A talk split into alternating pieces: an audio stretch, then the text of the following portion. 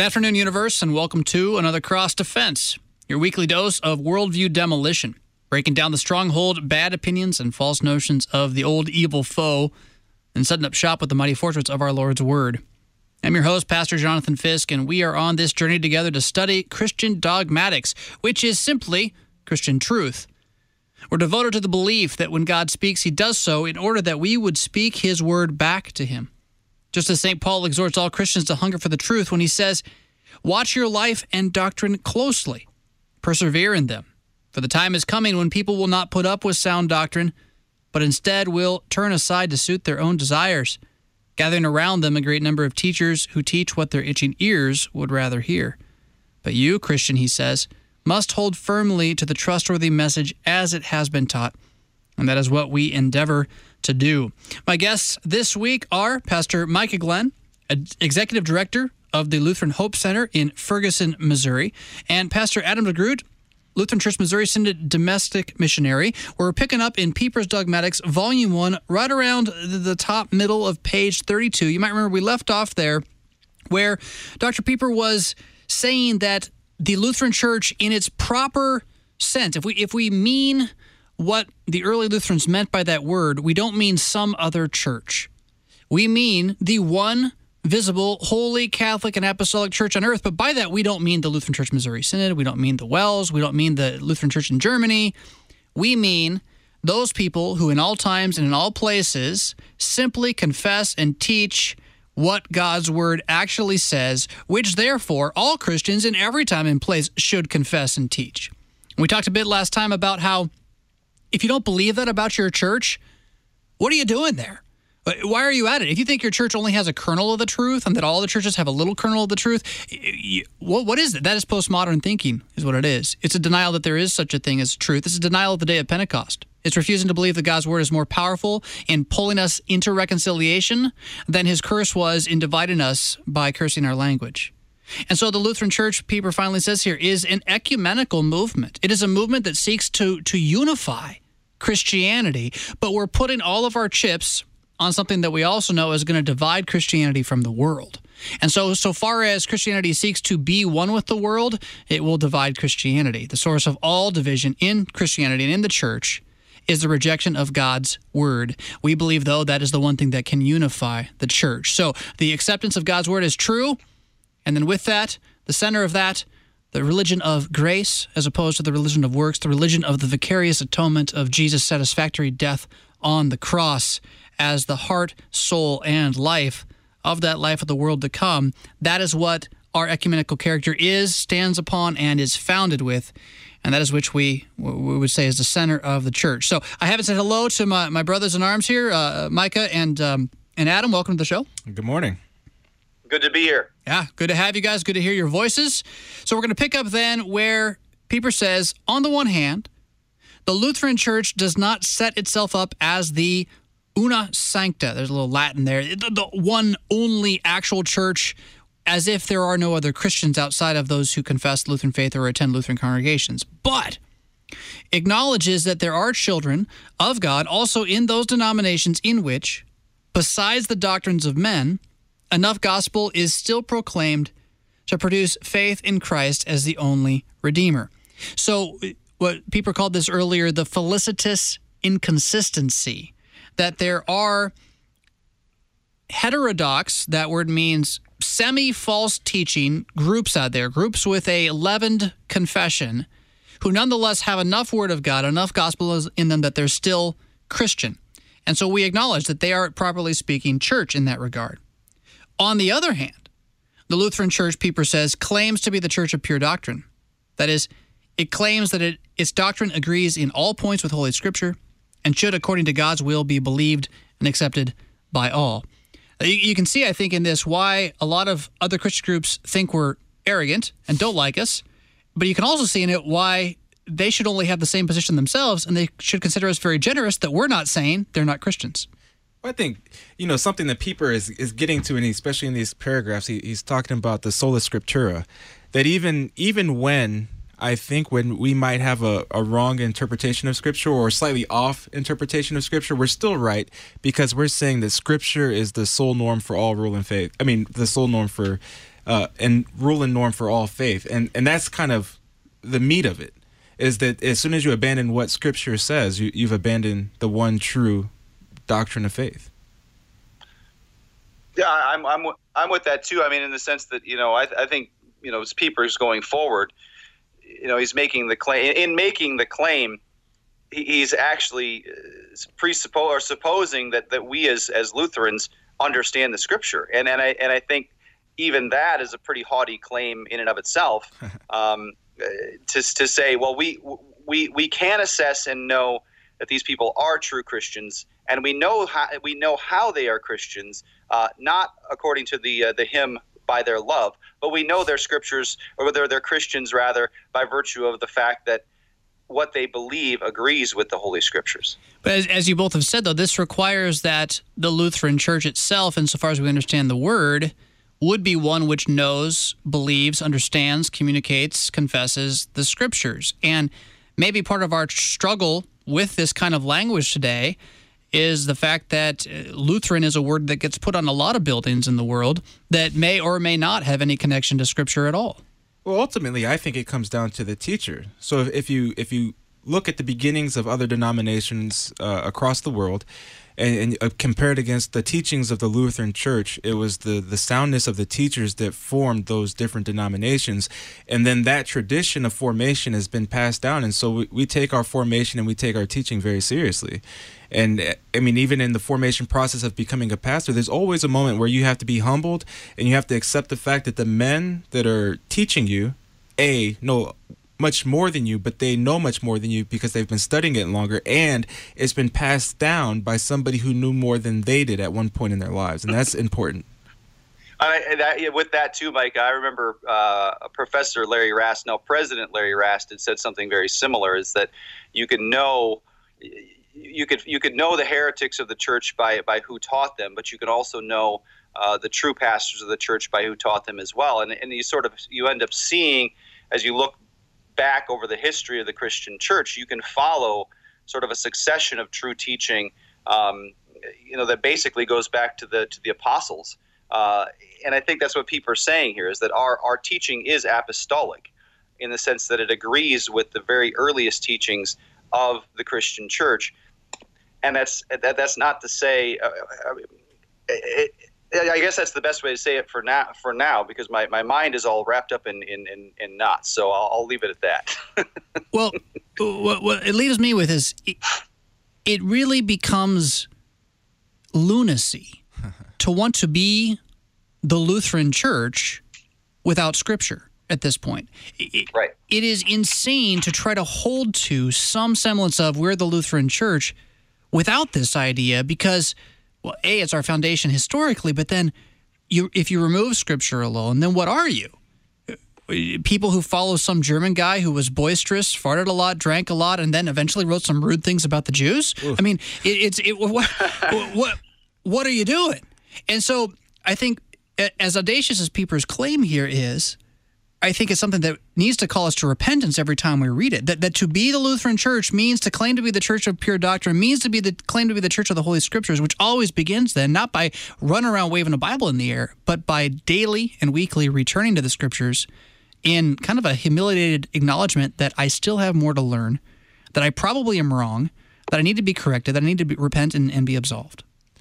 When you know, ultimately, I've always found that, especially as a young pastor, now that I've been doing this for almost one year, right, that that's a, a beautiful place to be in, and and that I think that's ultimately uh, what makes Lutheran theology so beautiful is that at moments with difficult questions put before me that somebody in my congregation is asking me, right, I can say, I don't know, mm-hmm. and I can say it confidently because at the end of the day, I don't need to know all the answers because the the the, the important answer and the, and the purpose and in the framework for any religion is right answering that difficult question of how do we conquer death how do we earn salvation or how is salvation awarded to us is that it's not determined by my right answers.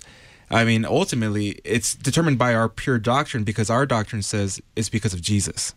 That that brings me to a conversation i had with some of my kids about a week and a half ago in dinner. They were asking me they, they were afraid of Judgment Day. I don't know what made them think about Judgment Day, whether something their mother was teaching them, something from church, but they they were asking me, if when I get to Judgment Day, what am I supposed to say? How do I know that I'm going to give the right answer? And I spent probably more time than I needed to, but but trying to convince them there won't be a question. You're just going to be declared to be in Jesus. It'll be the difference between a sheep and a goat. It'll be so obvious. But that's not the way the human mind works or No. thinks, right? We don't. We, this gets back to this is about works versus grace. What question am I supposed to answer right on Judgment Day? Is Jesus your Savior? Yes. You just made it a work. Yep. right? well, but that's the beauty, I think, of, of of the historic liturgy is that you know each divine service is you know so to speak a, a dress rehearsal uh, for what Judgment Day looks like. I mean, you know, I, I come before God. Uh, uh, I will come before God that day, the same way that I go before God this very you know tomorrow tomorrow evening for divine service and and, and Sunday morning for divine service. I, I come with nothing. I come as a beggar and and and and and and God knows this already of me, and yet I simply acknowledge that, which you know is consistent with what the doctrine and the teaching of the church is.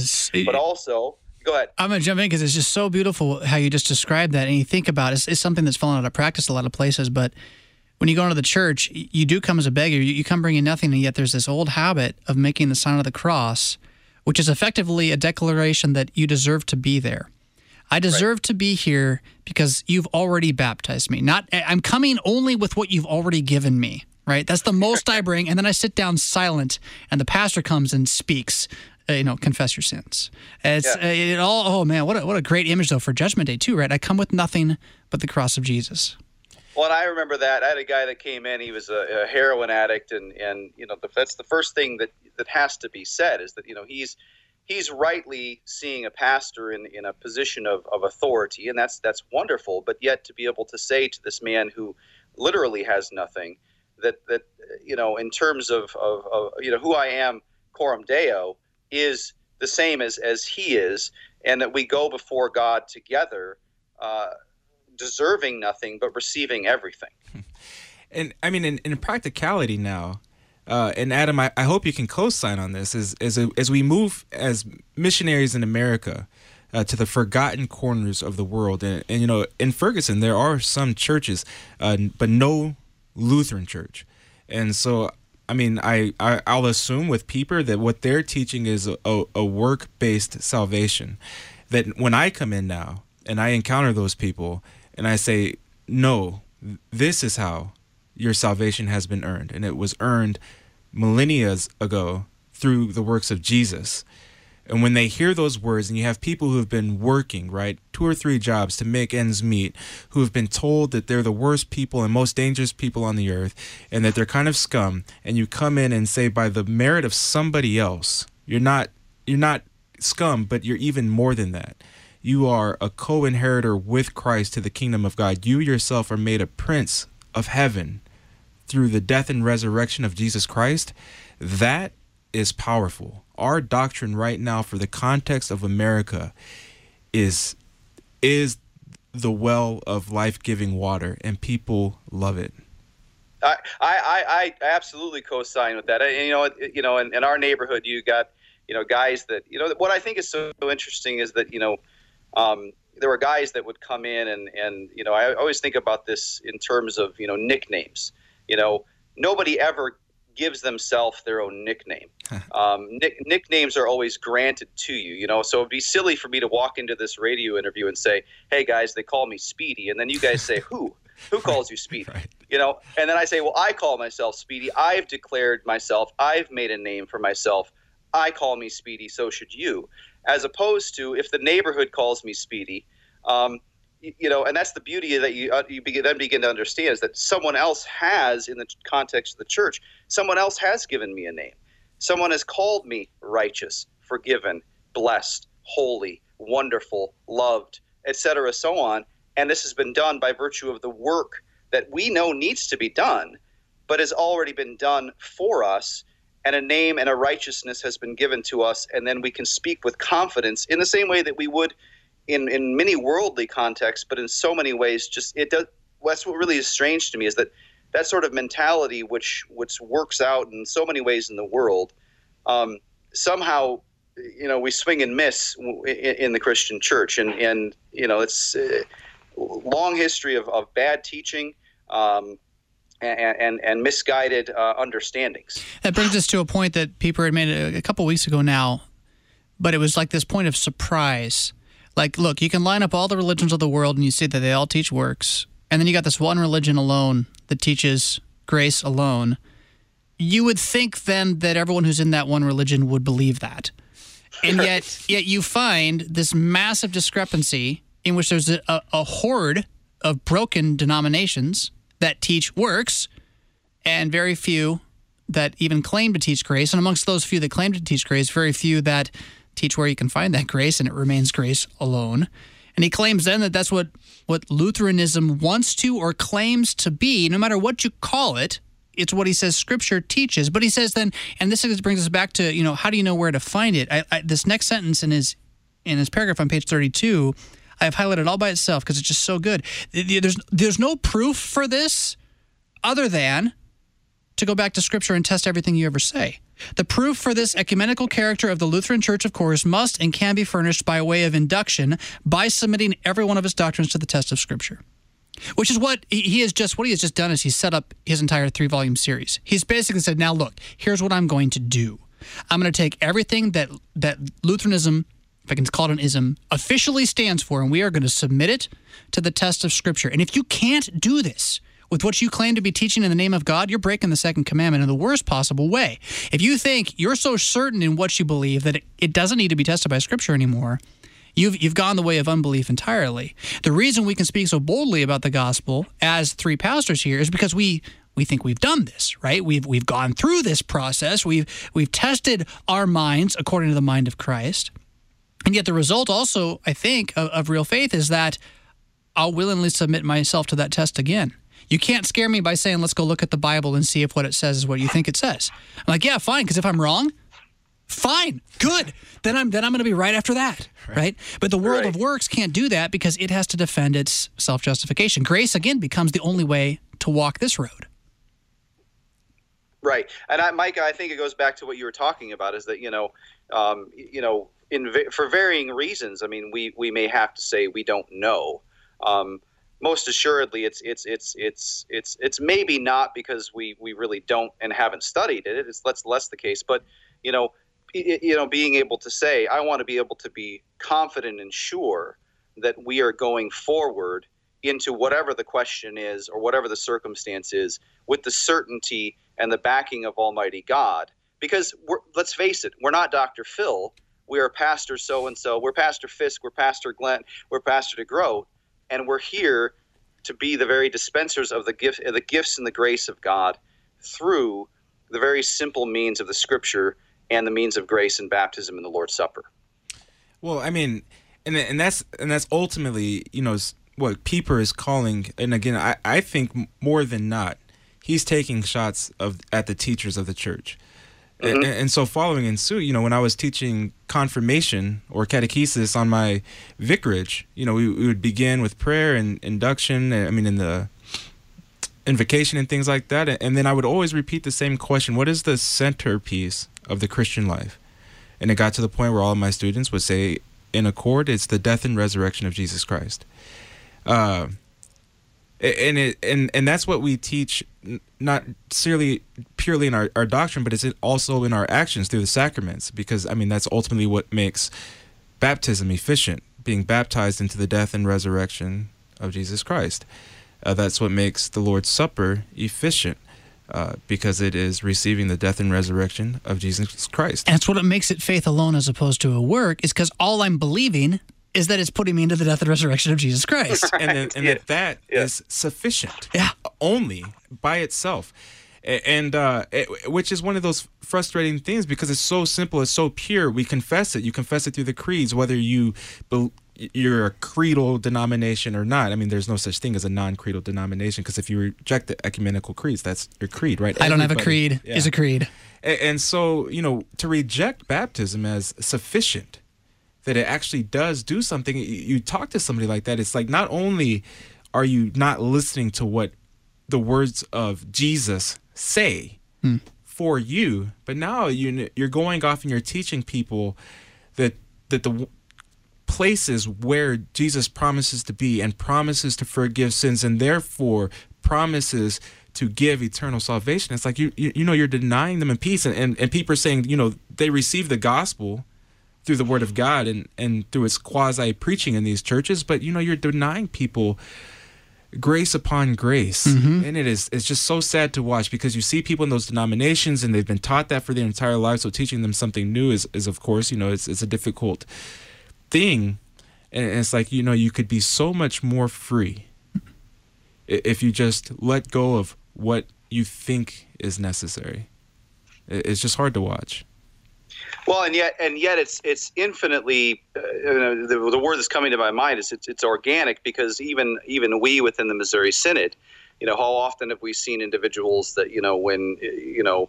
Uh, times get tough or, or, circumstances are difficult or, or their prayers aren't being answered, you know, being able to understand that it's as much our doctrine to continue to provide um, consistent teaching and preaching in the midst of these things and and that in and of itself provides the great confidence that the word is true and, and is being given to us now because i think that's the thing is that you know to say you know that that others are, are unbelievers you know um, you know there's a huge log in our own eye is to say well I, I, and and not to make you know faith a work on and of ourselves.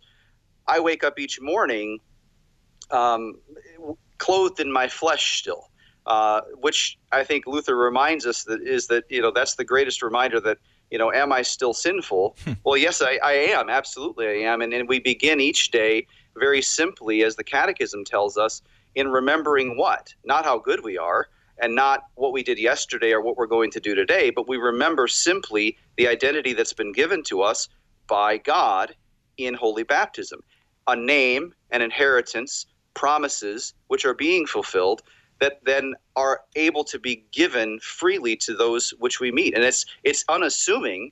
It doesn't it doesn't measure quantifiably in terms of the world um, but yet gives us a great certainty and a hope um, in this in this in this side of heaven in, in understanding that these these words and promises are true for us even today. Do you got a pulse well, then believe what Scripture says about that pulse that it beats with the blood of Adam. That means it's blood with death in it, blood that's going to see you in a grave someday. And many of the churches of the world, whether they have Christian, Lutheran, or anything else on the name outside, they forget to teach that part. And so they teach you that faith is a matter of overcoming that prayer is something that makes this life better. That that if you just try hard enough to believe, the evil that you see will eventually go away. And yet forgetting that when you want to do good, evil sits, lies, rests, sleeps right there with you at all times. That that darkness is deep within your mind, your heart, your soul, even your, your very will. Your will is the problem. Forgetting that, the comfort of the gospel is lost the freedom, which was just mentioned, to know that I stand not on my own foundation, but on the foundation of another who is a greater man with a new blood that's got life in it that's been given not just to one person, but to the whole world, to all the cosmos. It is trust in that one man, Jesus Christ, which alone makes the Lutheran Church to be the Lutheran Church. And the day that we have some other hope is the day that we do not stand worthy of the name. You're listening to Cross Defense on Worldwide KFUO, the messenger of good news. I'm your host, Pastor Jonathan Fisk, talking with Pastor Micah Glenn and Pastor Adam DeGroot about the dogma of grace alone. Such good news. More on the other side of this break. Stick around.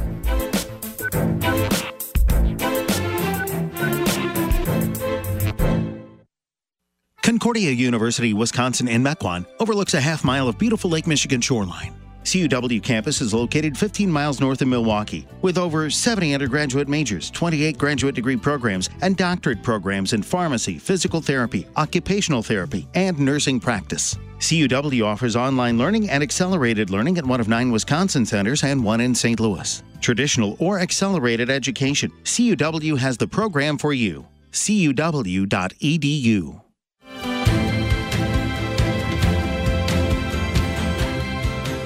This week on Issues Etc., we'll have Pastor Bryan Wolfmueller answer the question What should I pray for We'll discuss the exclusive claims of Jesus Christ with Dr. Carl Fickenscher, and we'll have Pastor Tom Baker lead us in a Sunday school lesson on Jesus appearing in Galilee. Issues Etc. live weekday afternoons from 3 to 5 on KFUO. I accept the honor which the American people have conferred upon me. Today marks the birth of the 33rd President of the United States, Harry S. Truman. He never went to college, but was educated not only in history, but in a thorough knowledge of the Bible. With the sudden death of President Franklin Roosevelt on April 12, 1945, a little known vice president became President of the United States in what would be the final year of World War II. On April 16, 1945, President Harry Truman addressed a joint session of Congress. Using words from 1 Kings chapter 3 verse 9, he said, As I have assumed my heavy duties, I humbly pray, Almighty God, in the words of King Solomon, Give therefore thy servant an understanding heart, that I may discern between good and bad. For who is able to judge this, thy so great a people? Brought to you by Museum of the Bible.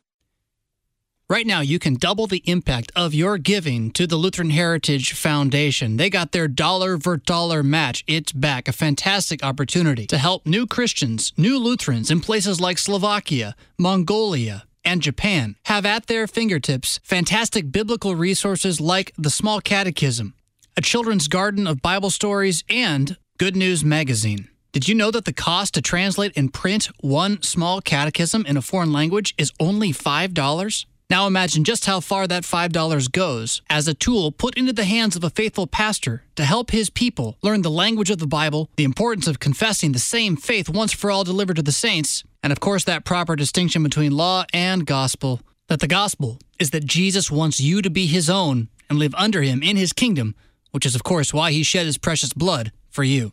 The Lutheran Heritage Foundation is working in over 105 languages with over 840 titles published in 95 of those languages. I'm not kidding when I say they're doing phenomenal work all around the globe, and they are certainly worth contacting and supporting with your mission giving. You can learn more about the Lutheran Heritage Foundation at lhfmissions.org. That's lhfmissions.org. Come on, just go ahead right now. Head over, give them five bucks. That'll get two catechisms translated and printed. Totally worth your time.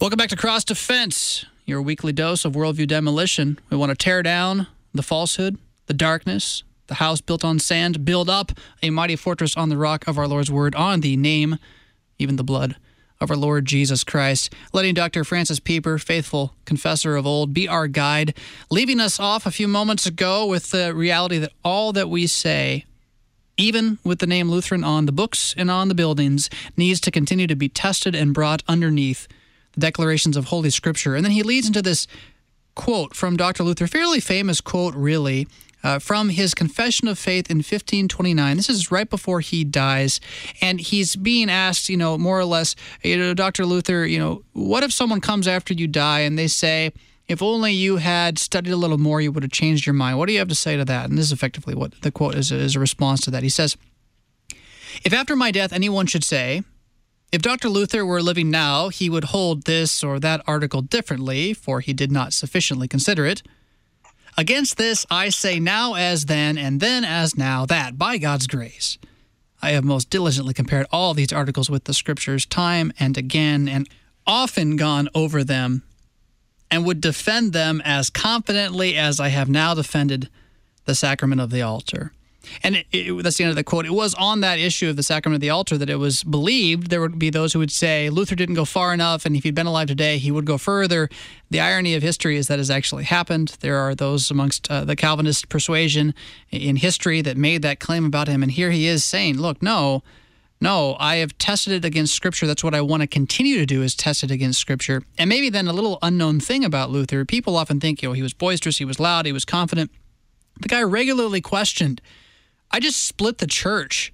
I better be right about this, right? I better go back and study scripture again. But then the thing was, like you were talking earlier about, you know, baptism. when he goes back and he says, well, maybe the Baptists are right, and he looks at scripture, no, it says baptism saves. It says it kills and raises you. What am I going to do? I got to trust what it says. Uh, I don't know where you guys want to go with this quote if you want to riff on it at all, but I, I find it a powerful and striking thing. Well, I, I think Pieper, I mean, he's really setting up for where he goes next. And, and, you know, not to jump ahead, but like, you know, he takes a, a kind of a, takes a shot at a well known uh, church father by the name of Augustine. Mm-hmm. And I think if if Pieper were here to speak for himself, he would be he would also say, take a shot at me, take a, a shot at uh, Adam DeGroot, take a shot at Fisk, take a shot at Micah, take a shot at Matt Harrison, take a shot at whoever uh, is speaking on behalf of God at any time, because I mean, anything that I say, as Luther is saying in this quote, has to be tested time and time again, because at at the end of the day, um, the the doctrine doesn't stand because because of the confessions themselves. They stand because of what they're put on top of. Mm-hmm. And and that stands forever. And that is strong. And that can't be broken. And and so if you build on that foundation as, as you know, we would say, uh, then it then it will stand for all time, even against tests that need to happen on a daily basis. This, I mean, I mean, and this is a doctrine that we we teach. I mean, I tell people all the time, uh, it's good that we come in Sunday morning confessing our sins. It, it, has to happen, but I would encourage you to do this daily. Hmm.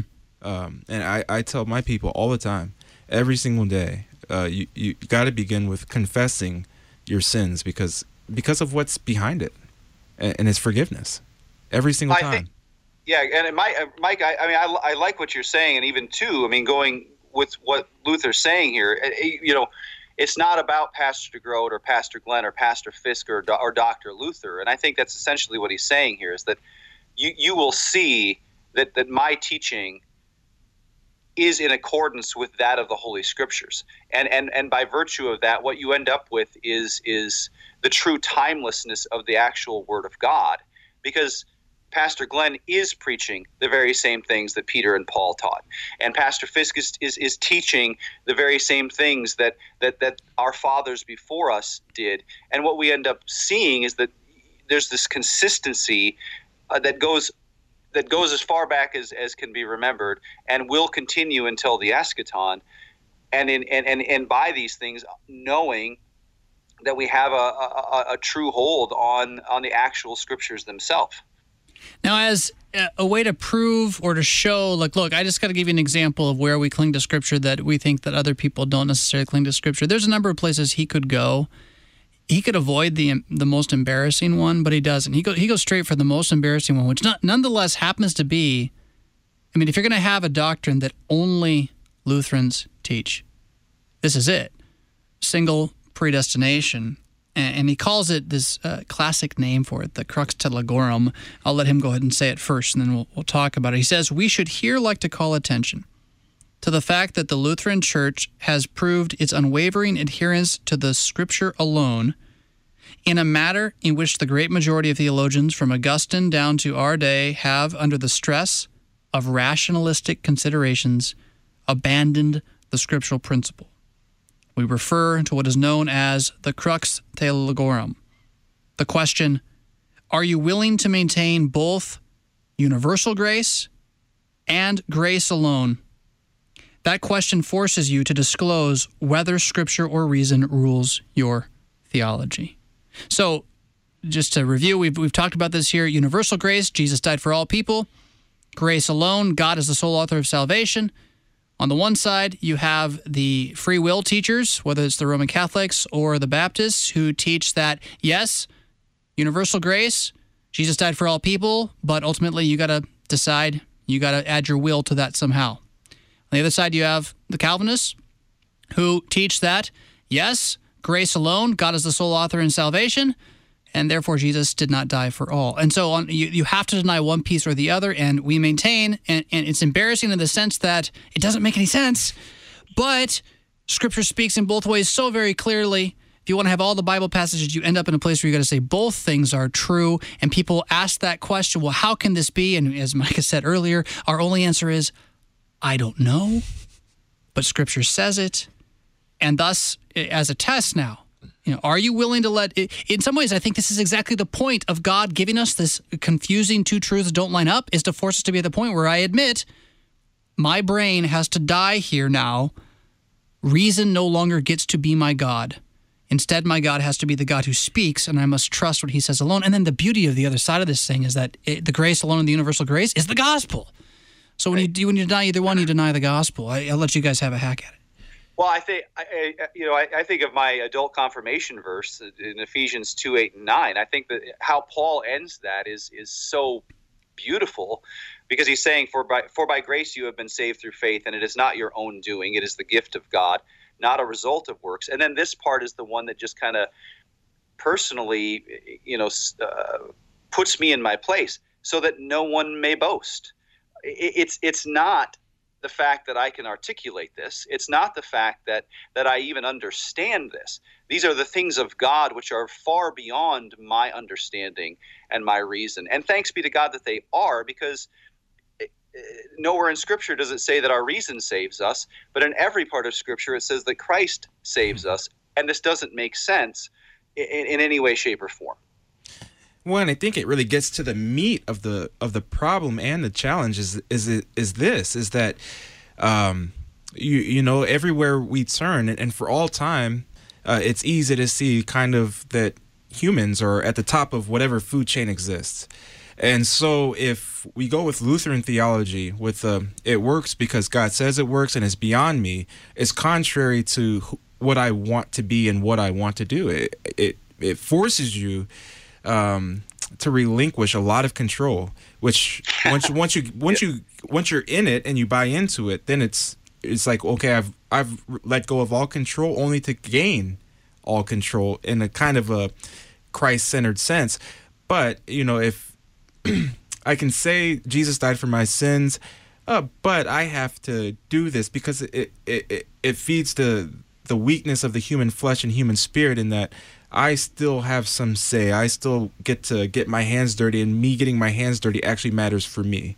And and so that's and that's I, I think ultimately that's why um, Lutheran theology, even though it is so simple and so plain and it works so well with how the world is feeding us bullcrap all the time, it, and yet we we can't let go of it because of that that just letting go. Even I, I, I dare to quote, "Let go and let God." That's such a stupid quote. Well, it gets misused and, and, changed. But yeah. you know, Adam, um, not the one that we're talking to on the on the phone line right here, but the old Adam within us. He's always trying to keep his toe in the door a little bit, and, and the, this is one of the ways he does it is by keeping reason afloat in your theology. And it's not that there's no place for reason in our theology. Reason is a servant, which God created for us to have understanding. The problem is when we start to have reason become the master of our theology, that reason becomes the teacher rather than the servant.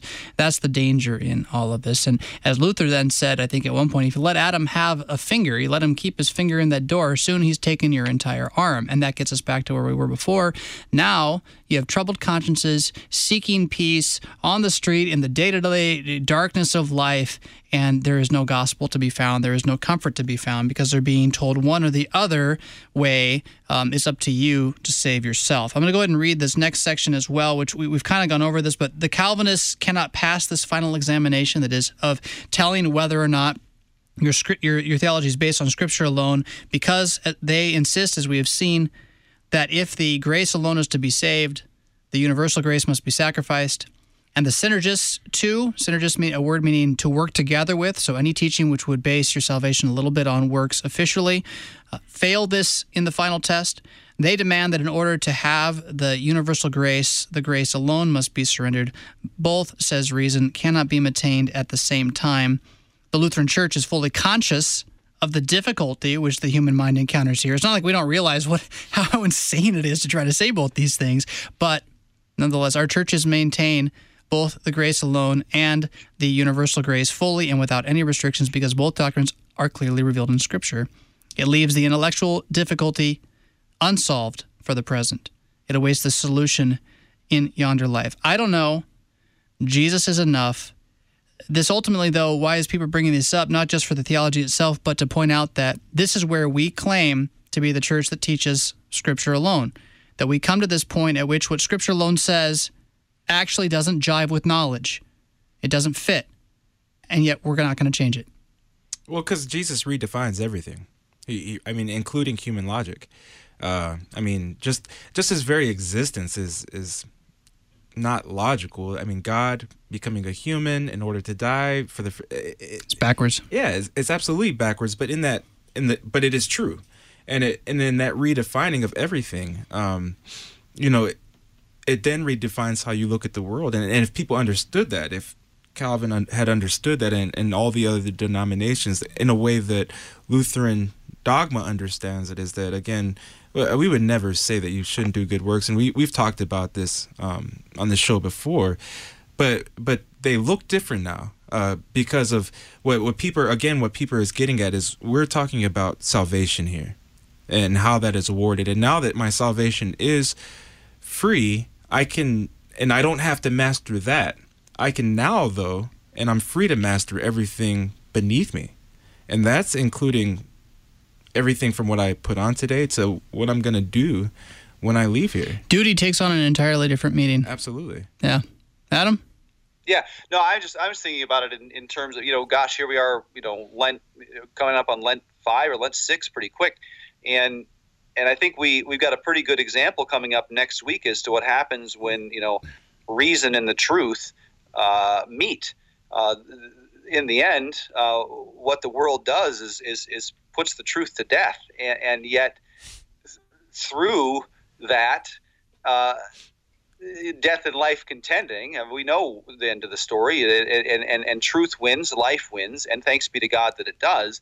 But you're absolutely right, is that, you know, our reason is not given to understand what happened, why it happened, uh, and yet understand, you know, being able to be brought squarely to to the open tomb on, on, on that Easter Sunday and realizing that our Lord has triumphed over these things. Our Lord, who is the very divine Logos, the Scripture itself, is the one who has triumphed over these things. And, and that's why we believe the Scriptures, because we believe it is actually Jesus coming to us and bringing truth to light in a world that is I guess, according to its own definition and its own nickname, reasonable and rational.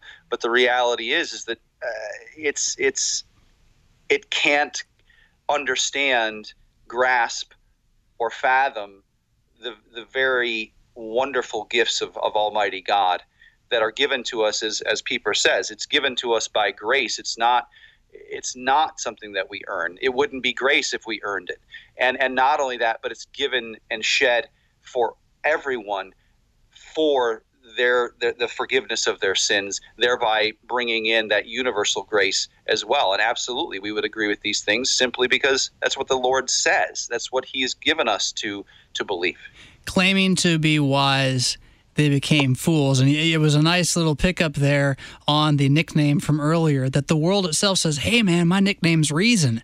And like at the end of the day, no, your nickname is Insanity, is what you actually are, right? right? Because truth came and you put truth to death. You nailed him to a tree. But truth truth won't stay dead no matter what you do. And so the logos, which is a word again that means kind of reason, right? The ultimate idea, the ultimate mind. He rose again on the third day, and uh, what a what a wonderful. Uh, story that is. I'm going to keep us moving forward though here a little bit because we've got enough time. I think we can pick up some of this next section where now Pieper's basically said, look, so I just made my point, which is this. The divisions and factions of the Christian church are the result of a departure from scripture doctrine. That's it. That's all he's been doing so far. Is basically where we disagree is because Scripture says one thing and some of us say something different, and the only way to undo that is to go back to Scripture again and keep studying it until we all agree with what it says. But then he says modern theologians, and he does have certain individuals and groups in American theology in mind, but you can really hear this as anybody who's departing from Scripture. Modern theologians of all shades not only assume a number of noble motives, such as the quest for truth, the scientific spirit, for the deviation from the scripture doctrine and the incident formation of sects, but even assert that these divergent trends have been designed by God and are beneficial to the church. Now, eh, he used some kind of big language there, but effectively what he's saying is that those who come to you to teach that scripture alone can't be trusted say, well, there's a good reason for this. It's actually God's will that we don't believe what the scripture says. And whether they base that on he's making us find our way into truth, or whether they're basing that on that the, the spirit of science must come into harmony with Christianity. Ultimately, they, they're trying to say that God wants us to not trust him. His word is somehow an error, and he wants us to figure that out on our own. And isn't it funny? Did God really say, because in the day that you eat of it, you will be like God's. God wants you to figure out you're supposed to eat this fruit on your own because that was the plan all along.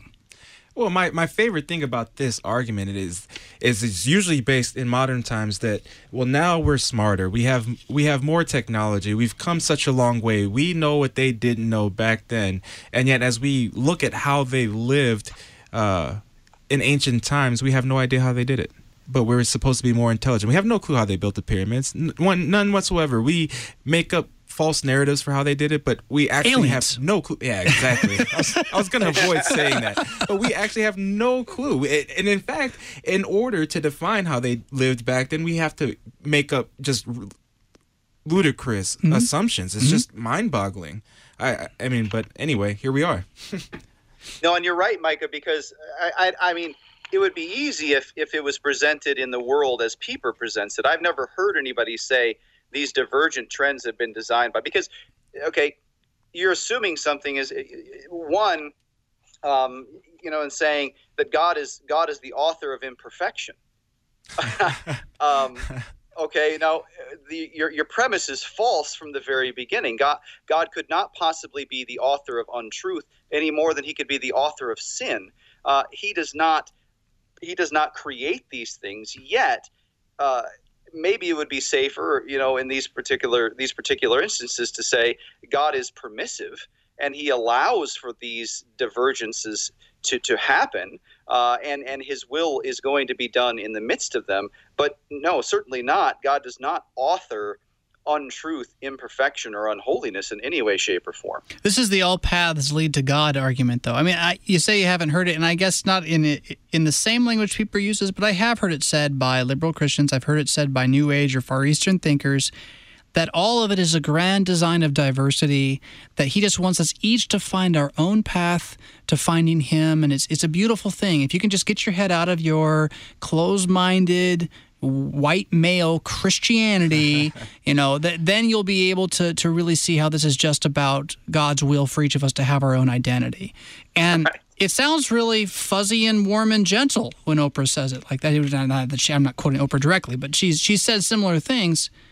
But at the end of the day, it's it's as unholy as you just said, Adam. It is effectively denying that there is such a thing as truth, that there is such a thing as God. It's not any wonder then that many who go that route will ultimately say, "Well, I am God. We are God. We're all God. God is everything." Right? Because they have to deny a personal God who who speaks and has reality that doesn't change.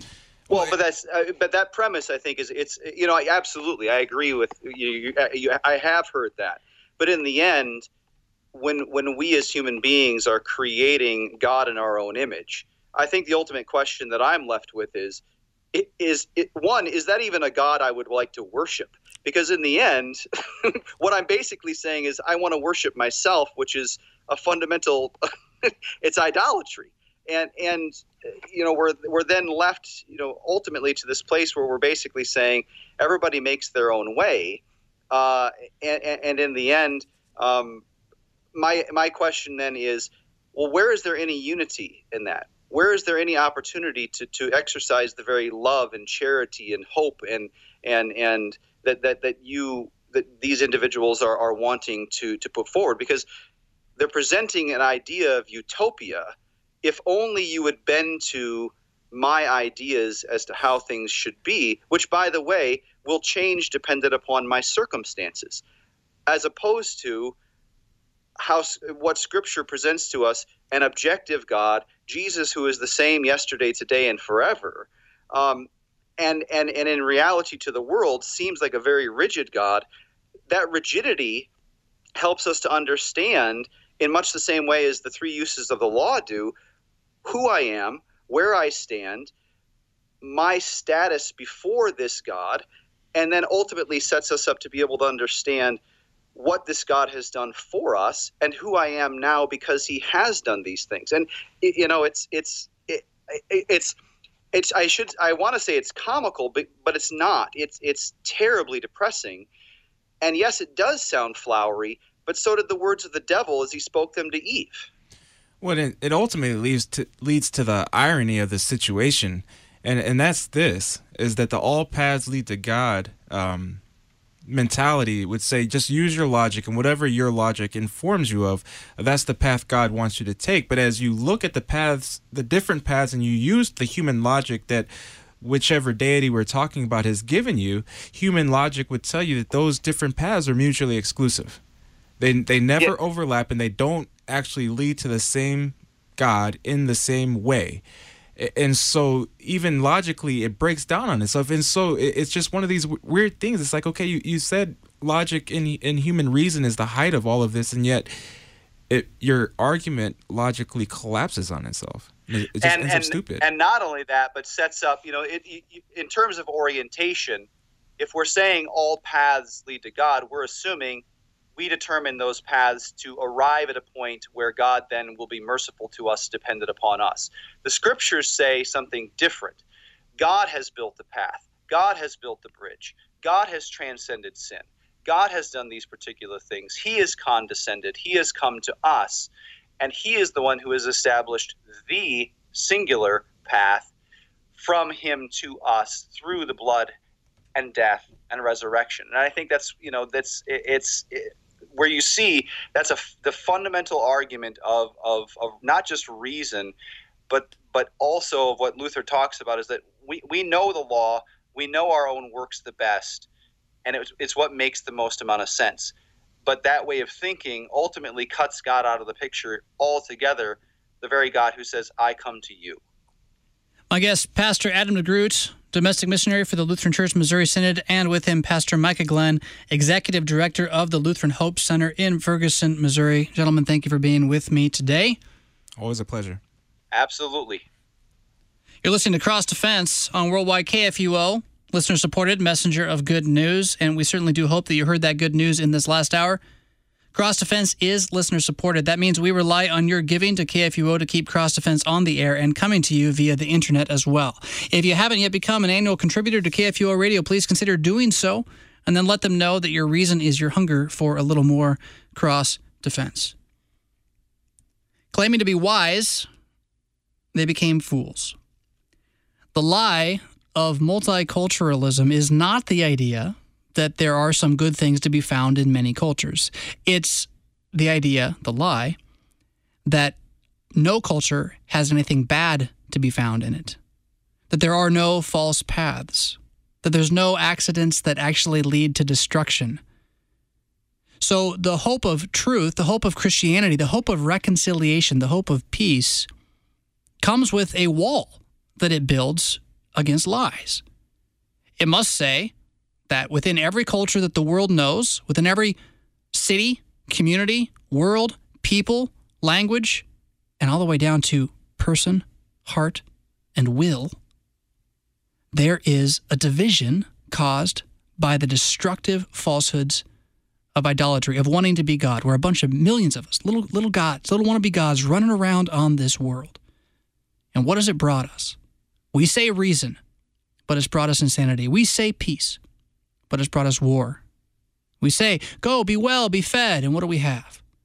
Each man seeking himself and nothing but himself, even into his very grave. And yet here comes the truth, the way, the life, Jesus himself, a totally different man. We kill him for it. And he says, Yep, that's why I'm here, to make you different too. But here's the catch there is no multi culture here, there is universal. There is one. There is singular way, truth, and life. I'm it. Hey, but it's a free gift and it's yours. And what the Spirit does is He wakes you up and you believe it. There will be those who don't, but you're listening because you do. Take no shame in that. Be confident. No, founded on Scripture, founded on the Word of God, house built on the rock, the storms may come and blow. But no matter what the storm does, you are going to stand. I'm your host, Pastor Jonathan Fisk. Until next time, rock on.